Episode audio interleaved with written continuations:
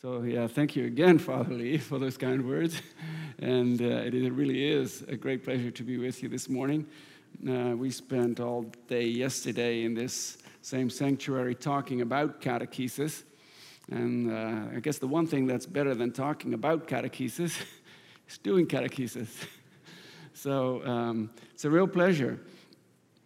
Um, as Father Lee already mentioned, uh, what I'd like to talk about with you is um, the notion of seeing God, and specifically, uh, or at least most emphatically, the notion of talking about seeing God, seeing God in the hereafter, which is usually called the beatific vision, uh, coming from the word beatitude, which means happiness. Uh, true happiness, true beatitude, is or lies in God Himself. God is true happiness, God is true beatitude, and that is our final end as Christians. That's the purpose for which we aim. Uh, everything that we um, say and do in life is aimed, or at least should be aimed, uh, that uh, great hope of ours that we see God face to face, as St. Paul puts it in 1 Corinthians 13, verse 12, that we will see Him face to face. That's a final end. And so, what I want to do this morning is, is talk about final ends, about purposes. And after some introductory comments um, about ends in general and how ends function in our society, how purposes function in our society, really the bulk of what I want to do, um, till quarter after 10, right? The bulk of what I want to do is um, talk about St. Anselm with you, um, late, who wrote a book um, in the late 11th century, around 1098, um, with the uh, kind of odd title, perhaps for us, the Proslogion. Um, but title, whatever the title may be, it's an awesome, awesome book of contemplation and meditation. And so we're going to go along with, with St. Anselm on this contemplative journey which is really what it is this contemplative pilgrimage toward the beatific vision, towards seeing God face to face. And the reason, really, why that is a, um, a an end or a purpose uh, worth talking about together this morning is that the notion of ends or purposes uh, is, is one that's um, under some duress in our society, it's under stress. Um, we do talk about ends, to be sure. We talk about purposes. We've got all kinds of purposes often. But they're purposes typically that you and I devise, that you and I come up with ourselves. Um, in our society, people love talking about purposes. I'm going to do X with a view to Y. And so there are purposes. We do talk about purposes. But typically, those purposes, those aims, are freely chosen. They're aims that we impose on things around us. And so we arrange and rearrange our surroundings towards certain ends. For Anselm, the theologian that we're going to be looking at, that was different. For Anselm, ends were not primarily things that you've chosen, ends that are far away from you at a distance, and that somehow you've got to traverse this empty gap, this empty space, in order to get at the end. Now, for St. Anselm, the end was closely linked to and was, was part of the world in which we live. In other words, things are naturally made for a certain end. People desire their end. Why do they desire an end? Because they're naturally made for it. It's their purpose. In fact, ter- a term that we don't use much anymore today, which really we should recover, but is the term final end. When you talk about a final end, and when, when Christian theology typically has talked about a final end of something, the idea is that that final end serves as a cause. It's not just the purpose, in other words, that's far away so that you have to transverse this gap. Rather, the end, the telos, the purpose, is something that pulls you along. St. Thomas Aquinas talks about an appetite. He says, We have a rational appetite. for seeing God. And that's like that in everything. Uh, Aristotle, long before Thomas Aquinas, Aristotle too said there are ends inherent in things. And he uses the example of a spider for which it is natural, I mean, not a rational appetite, a natural appetite. Spider has a natural appetite, a natural desire to make a web. And so everything in the created order, including you and me as human beings, you and I as human beings, have natural ends, natural purposes. Again, the question why is that a notion that's important for you and me to talk about? Well, in modernity, the idea that there is this natural appetite or this rational appetite towards an end, and the notion that the end is in some way naturally already there in the created order, modernity doesn't know what to do with that. Uh, so, in the 17th century, for example, Francis Bacon um, famously writes, this is in 1620, Novum Organum, a book that he wrote. He says, final cause, final causality, he says, the idea, in other words, that the end pulls us along and that the end is already there, pulling us. Final, final causality, he says, is a long way from being useful. You notice what he's doing. He's saying no to the whole Aristotelian heritage and to the whole Christian heritage of a final cause, right? It's a far way, sorry, it's a long way from being useful.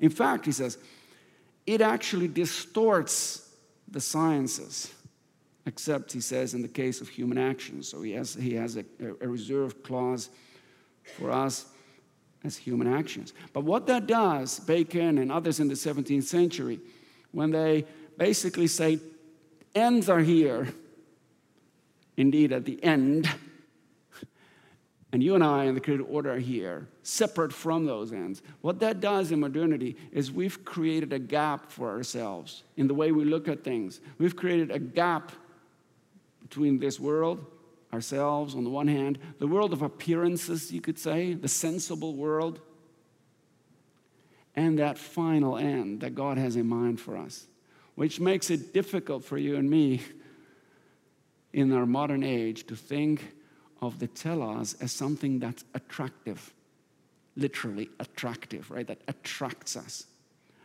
That is difficult for you and me to think of it as something that we can set our desires on. That just we get distracted by all sorts of things. There's all sorts of distractions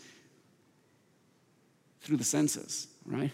And so the temptation constantly, it's always, it's a human temptation, but particularly in the modern age, the temptation is to let those sensible things determine everything that we say and do, to set our desires, in other words, entirely on pleasure, sensible things.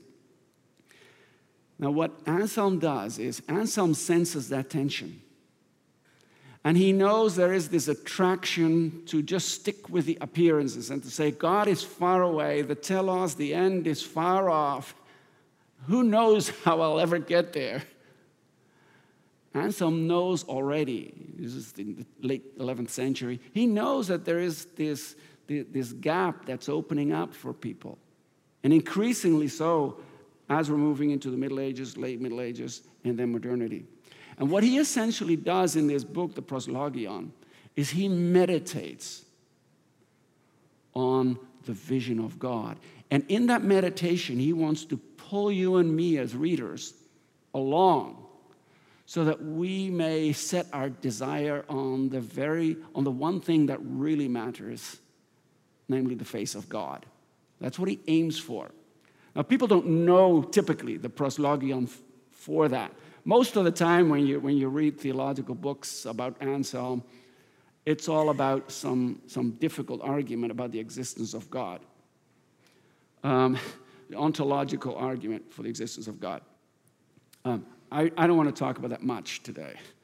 Um, very briefly, very briefly, in case you're interested, okay? Um, it's, it's, the, the, the, basics of it are, are, pretty simple. And the, basic the basics are this um, of the argument for the existence of God, right? God is and the way Anselm puts that, the way he, he talks about God, the way he says it is, God is that than which nothing greater can be thought. Right? Now that's just ancient language. But basically, what that says is um, God's the greatest thing you can think of. I'll get back to that if, in case that sounds like a strange description of God. It is.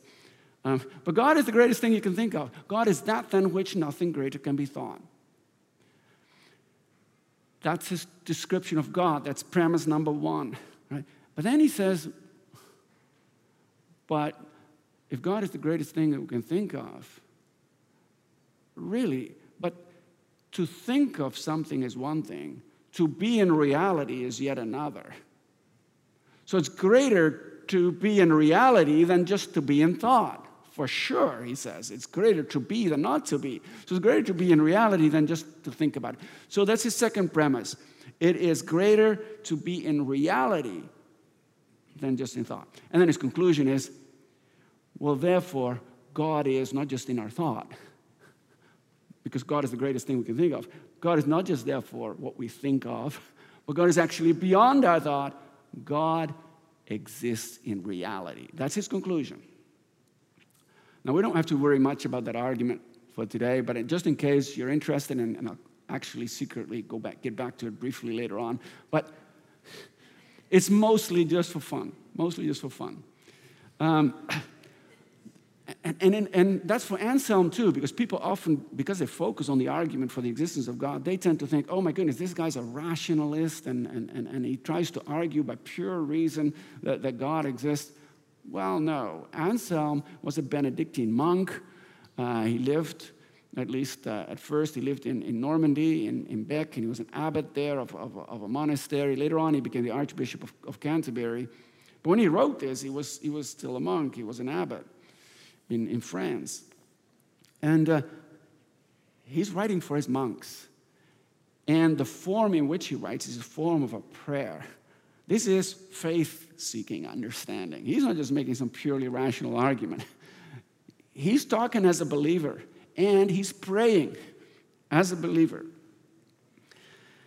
And you can see that when you, when you, um, when you open up the book at the very beginning.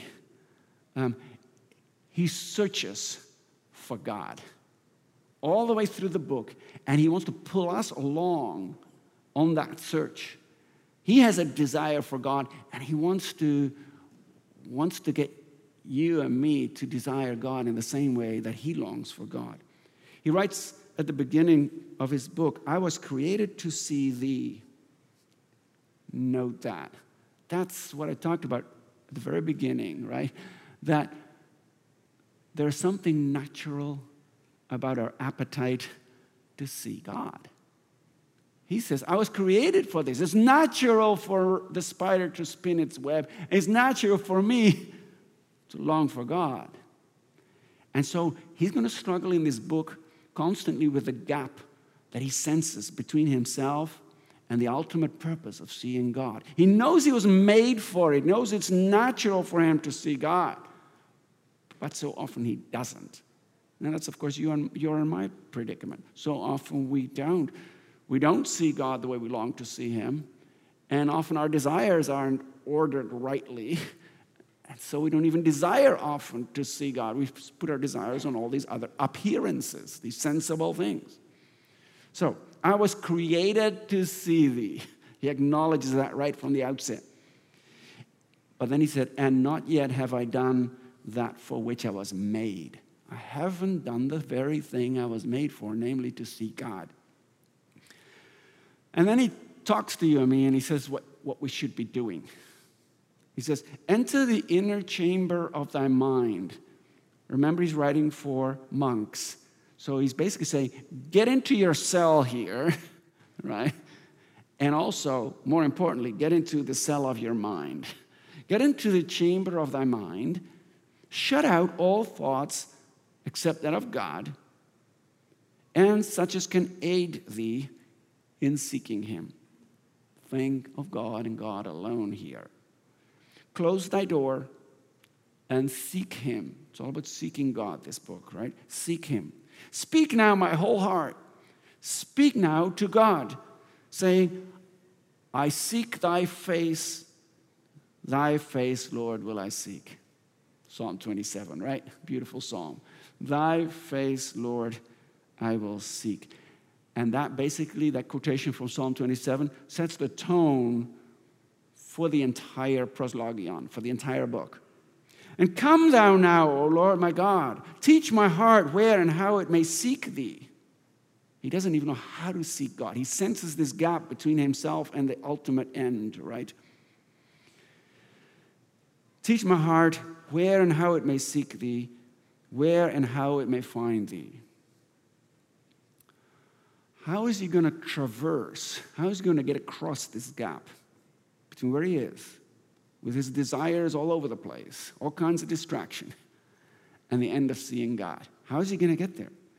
And the problem, in some sense, isn't just him, so it seems at least, but the problem is God himself. Because St. Paul says, 1 Timothy 6, verse 16, that God lives in an unapproachable light. God is transcendent. God Himself is transcendent. He's invisible. And the scriptures say constantly that no man can see Him and live. So if God is invisible, says St. Anselm, and then I'm, I'm quoting him here who shall lead me to that light? That unapproachable light. Who shall lead me to it if it's unapproachable? If God is invisible, that I may see thee in it. I've never seen thee, O Lord my God. Now, in some sense, that's an overstatement. But what he's saying here, what he immediately adds is, I do not know thy form. In other words, even though it may be true that, that God in some ways has revealed himself, and that is profoundly true, nonetheless, there is a real sense in which I haven't yet reached the object of my desire. I haven't yet seen God's form. What, O Most High, shall this man do? An exile far from thee. You see again how he highlights that gap? An exile, he says. He's, he's, not, he's not at home and he longs for his home. And so he engages in prayer, knowing that it is only in prayer that he is going to be able to see God, and knowing that it is only in prayer that the argument that I talked about earlier, that the argument is going to make sense to him. Right? It's like talking to a non Christian and saying, and, and, and, and arguing with that person, talking with that person, pleading with that person. How am I going to make that person see what I see, in some way at least, what I see in some way? How am I going to get there? And um, a strictly rational argument just isn't going to do, is it? A purely rational argument isn't going to do it because pure reason is far away from God. A purely natural argument isn't going to do it. And so Anselm knows that somehow faith and reason, prayer and reason need to link up with each other. Right? And once they link up, once they click, then all of a sudden he gets the argument, right? That's the purpose of this book.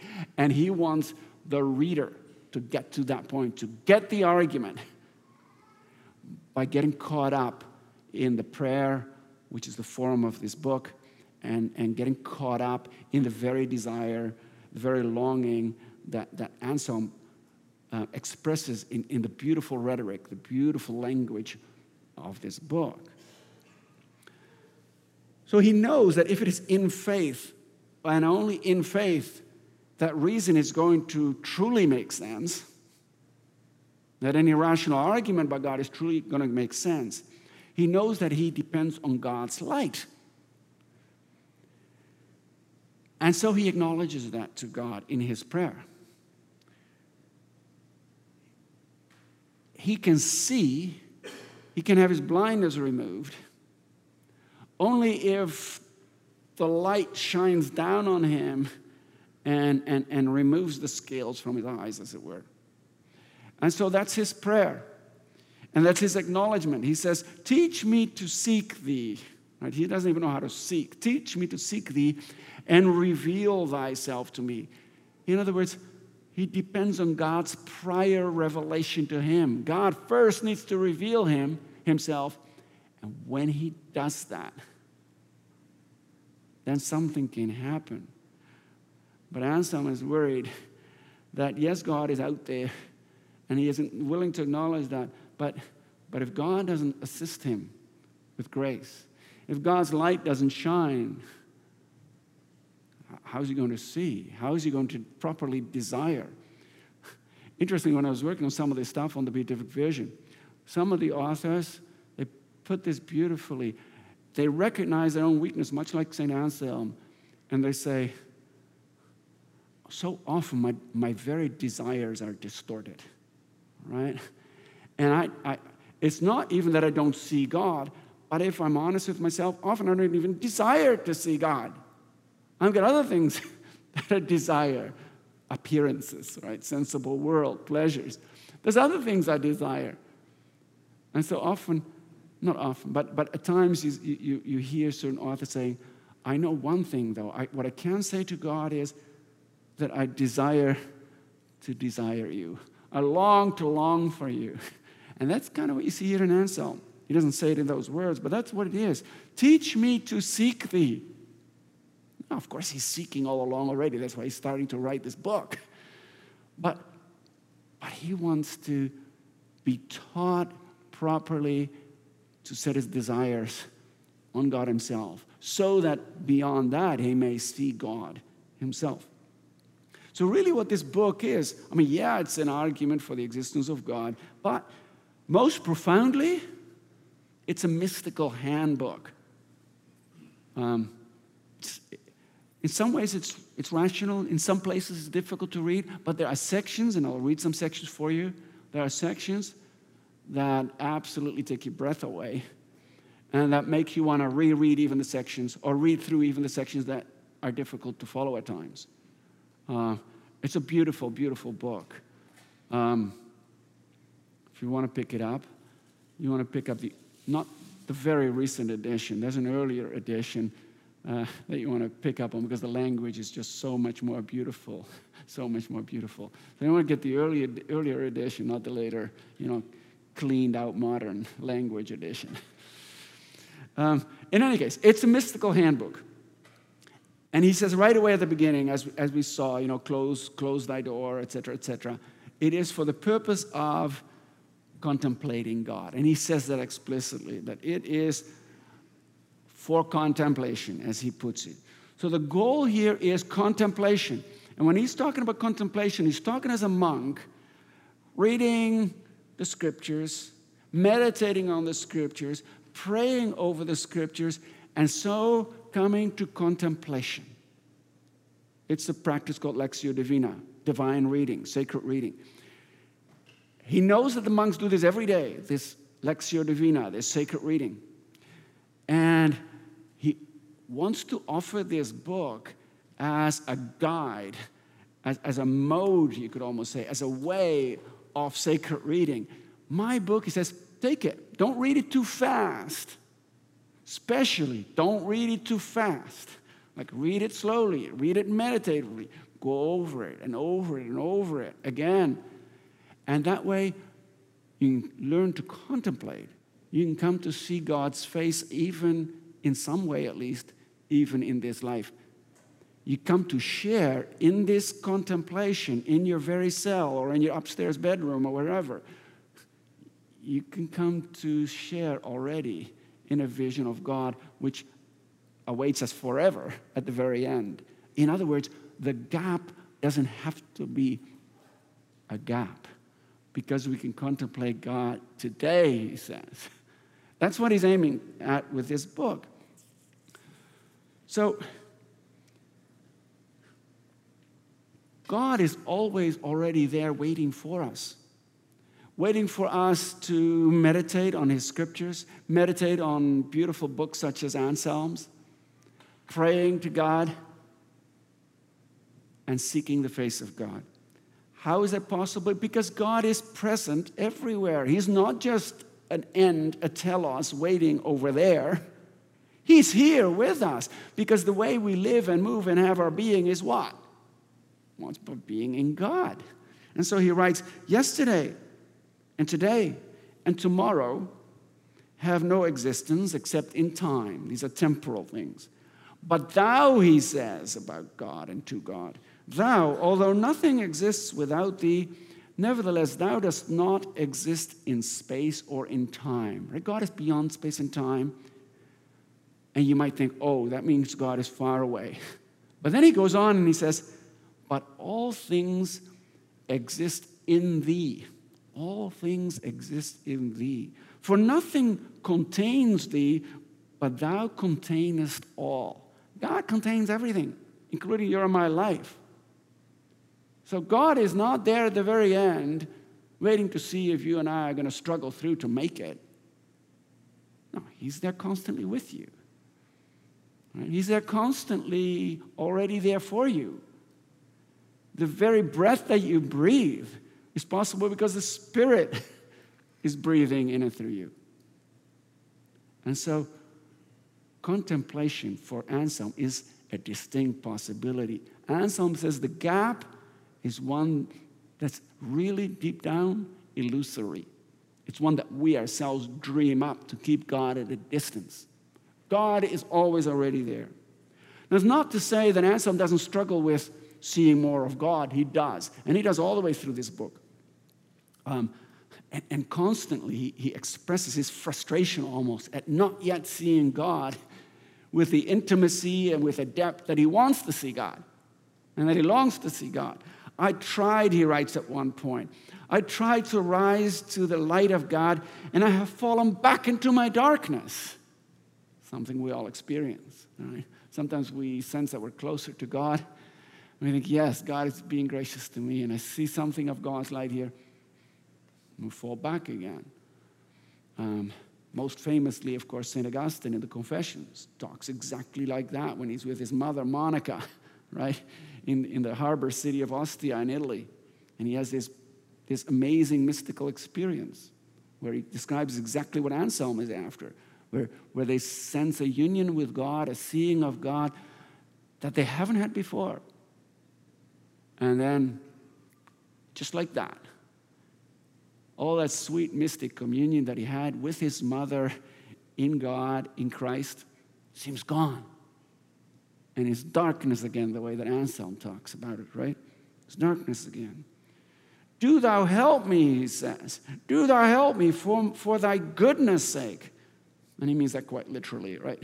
for thy goodness' sake. Lord, I sought thy face. This is not quite, we're quite a ways into the proslogion now here. And again, he's quoting Psalm 27, right? There's two, two places where that psalm comes up in, in the proslogion. And it's like, a, like an anchor that holds the whole thing together. It's like a foundation.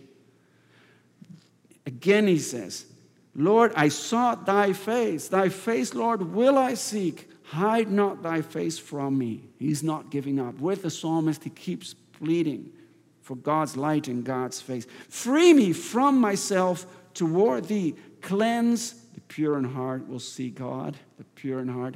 Cleanse, heal, sharpen, enlighten the eye of my mind, that it may behold thee. Let my soul recover its strength, and with all its understanding, let it strive toward thee. Notice this is not just an emotional not just the thing of the feeling, feelings. No, he's the way he sees God. he's starting again from a posture of faith, right? But the way in which he knows he can see more of God is by digging into the scriptures and by using the mind that, of uh, his understanding which God has given him. Sharpen and lighten the eye of my mind that it may behold thee. Let my soul recover its strength and with all its understanding, faith seeking understanding, with all its understanding, let it strive toward thee. O Lord, what art thou, Lord? What art thou? What shall my heart conceive thee to be? Right? He needs more light from God to get more of an understanding of the character of God, of who God is, what God is. He's not content, in other words, simply with having this conclusion to his rational argument and knowing that God exists. But to truly know that God exists for Anselm, and he recognizes that at its heart, to truly know that God exists is to know at one and the same time who he is. What art thou, Lord? What art thou? What shall my heart conceive thee to be? And it's at that point, you know, quite a ways now into the proslogion already, it's at that point that he recognizes that, well, maybe the way I've been talking about God all along here in the book wasn't the best way or wasn't the fullest way, right? Because there's always more to God. Always. God's infinite. There's always more to God. Remember when I gave you the argument at the very beginning, argument for the existence of God? The, the first premise was um, God is that than which nothing greater can be conceived, right? Which is sim- a simply a fancy way for saying God is the greatest thing that can be thought. But is that really adequate to talk about God? God is the greatest thing you can think of? Is God like some, some fancy thing that you set your desires on, some object out there that I dream up in my mind that I can think of? If that's true, then God is in my mind. And then God doesn't just, then God doesn't comprehend me, but then I, I comprehend God. And there's something wrong with that picture, right? That I would, would comprehend God rather than God comprehending me. No, God encompasses me. I don't encompass God. So, Lord, he then says, Lord, thou art not only that than which nothing greater can be thought. Thou art not only the greatest thing I can think of, but thou art something greater than can be conceived. Right? Because remember, the second premise to be real is greater than just to think. God is greater than anything in my mind, anything I can dream up with, even the greatest thing I can think of. There was a monk, just as a little side, if we have time. Well, yeah. So there was a monk uh, who, who, wrote a, a, book against Gaunilo. He wrote a book against Anselm. And he objected, and he said, Look, just because you can think of the most beautiful island ever, ever, doesn't mean the island exists. Well, no, says Anselm in response to Gaunilo. That's true. But, and then he goes back to this line that I just gave you God isn't just the greatest thing you can think of, God is beyond our comprehension. God is greater than we can think of because God is being itself. God is real. God is beyond our minds. God is in reality. Thou art something greater than can be conceived and to truly and most fully um, see and experience that what Anselm calls joyous, that um, beautiful face of God. For that, we need the eschaton. For that, we need eternity. And so, what he tries to do in the, in the proslogion is he tries to pull you and me along and in contemplation experience something of the sweetness of the vision of God so that we continue on our pilgrimage until then, indeed, we'll see the reality, the reality of the face to face vision of God. Anselm, I think, often gets a bad rap. Um, people, people often think he's a rationalist. And at least I hope that the way you've heard me talking about it, I mean, does he use reason? Well, yeah, he does. is, he a, is, is he a rationalist? Is it just pure reason that he uses? No, no. Everything begins in faith here.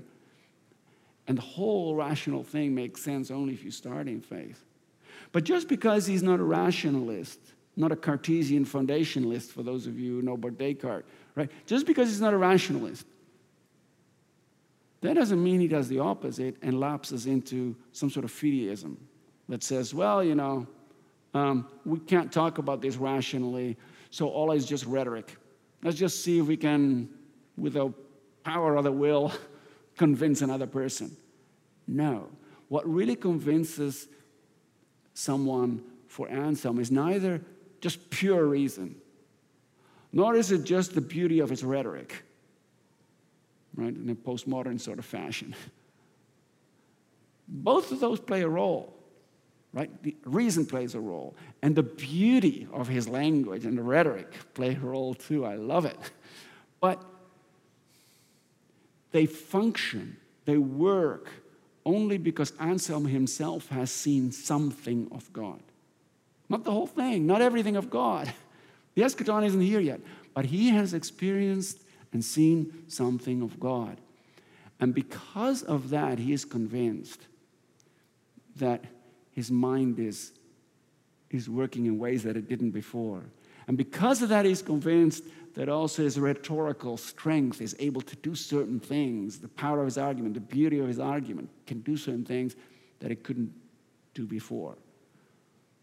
But he's saying to these monks, and he's saying to you and me, if you've seen something of God in your life, you can trust that rationally talking about God and searching for the beauty of God is going to lead you ultimately to a face to face vision of God Himself. Um, it's almost pretty much quarter after. I'm not sure if we have questions or not, or what we do at this point, Father Lee. Briefly. So, anybody who wants to ask a question, please feel free. Yes, please.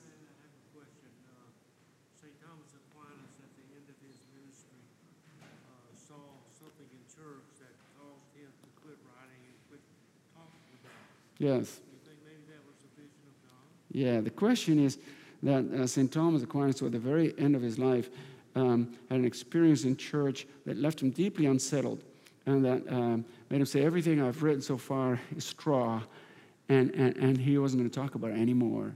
Is it something like this? Uh, I don't really dare say.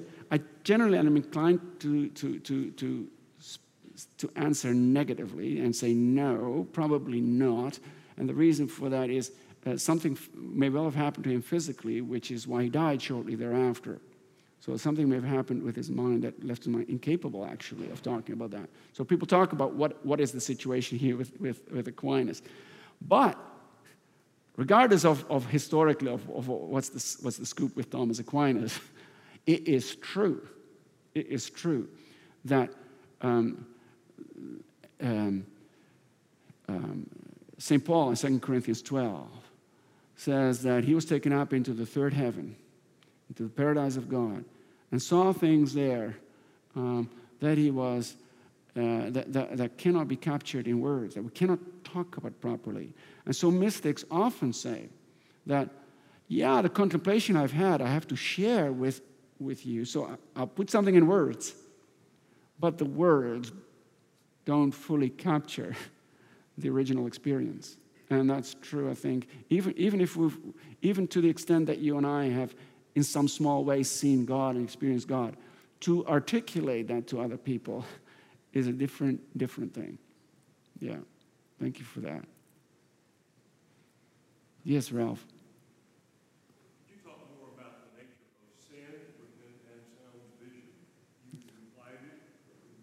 Yeah, it's a great question. The question of sin in, in Anselm. Um, uh, when, you, when you read this book, you might think, my goodness, he has great, great confidence in reason. And, and, and people sometimes say that, that Anselm um, stands on the cusp of modernity and that now we have this, this, this human reason that can do things uh, without any constraints um, and, and, and, and, this, this, this previous uh, preoccupation with sin, we're now finally leaving behind us and so on. That's not St. Anselm, actually. Anselm is deeply convinced of his sin. When you read Anselm's, I mean, it's somewhat here in this book because he knows that his sin makes him incapable in an important sense of seeing God. But where that really comes out, I think, is in his meditations and his prayers. When you read his meditations and prayers, all the negative stereotypes that you had about Catholicism, you know, about beating yourself up, or maybe all the negative stereotypes that you had about Calvinism, about beating yourself up. they're all true there, pretty much. he is deeply aware of his sinfulness. Um, now, he's also aware that naturally we're made to see God, right? And, and, and that comes through in this book. So it's not like for Anselm we're totally depraved, because he knows that we're made with a desire for God. And naturally, therefore, we're made, with, made for virtue, not for vice. But he also knows that often you and I are distracted.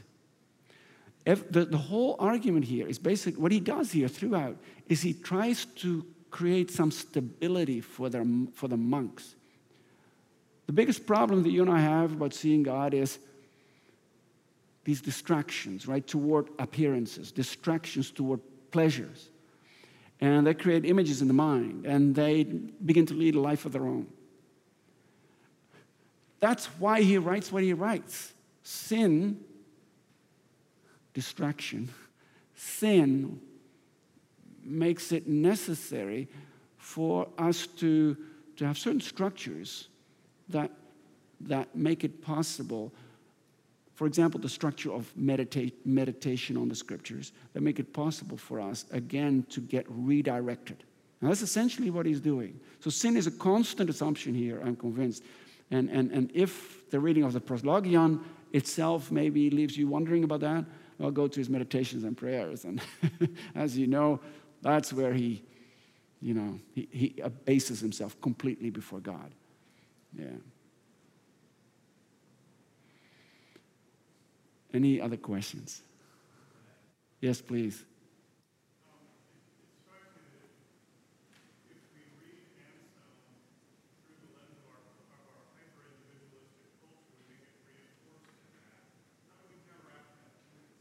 How would you, sorry, the end?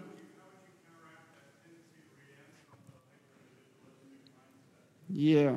So the question is um, um, with, with Anselm in mind, could that in some ways reinforce the hyper individualism of our society? And, and, and if that's not necessary, how could you counter that, right? Um, it's a great question. Um,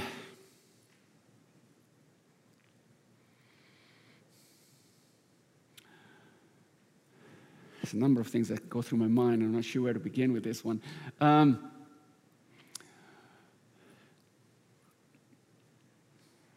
For Anselm, as for the medieval mind in general, the journey toward God is an ecclesial journey. It's a journey in the church and through the church. And the search for the face of God is not a solitary search. In some sense, it's an individual search, but it's not a solitary search. It's a search within the community of faith. And in this particular, for this particular book, um, and for Anselm and his community, it is a search as a community of monks who are engaged in a common, common pilgrimage toward a final end. Um, just a little aside here book of Exodus. You know, when you read Gregory of Nyssa, fourth century mystic, um, you might think it's all about Moses' individual journey up to, the, up, up, up to God. But, but of course, the book of Exodus, the book of Exodus ends with what? Chapter 40 it's the building of the tabernacle at the last chapters of Exodus there. And then the glory of the Lord comes down in the very end, in the very end, the glory of God comes down. And then with the tabernacle, God's glory there, God's glory comes with the Israelites. Not just about Moses, it's about the people of God. Monica, same thing. Monica and Augustine there is a sense, and I think Augustine does this deliberately in the way that he constructs his confessions. Uh, there is an ecclesial element here. It's not just about, a, it's not about a, a flight of the solitary to the solitary, the alone to the alone. Some understandings it can be that. It's not that for the Christian mystic. Um, the Christian mystic relies on the preaching of the gospel, and on the sacraments. And even when the mystic prays alone, it is precisely in that prayer that he is never alone. Um, so Christian mysticism always has a corporate aspect to it. Anselm writes his book Yes, for himself, I'm sure. All our books, if they're written well, are written for ourselves.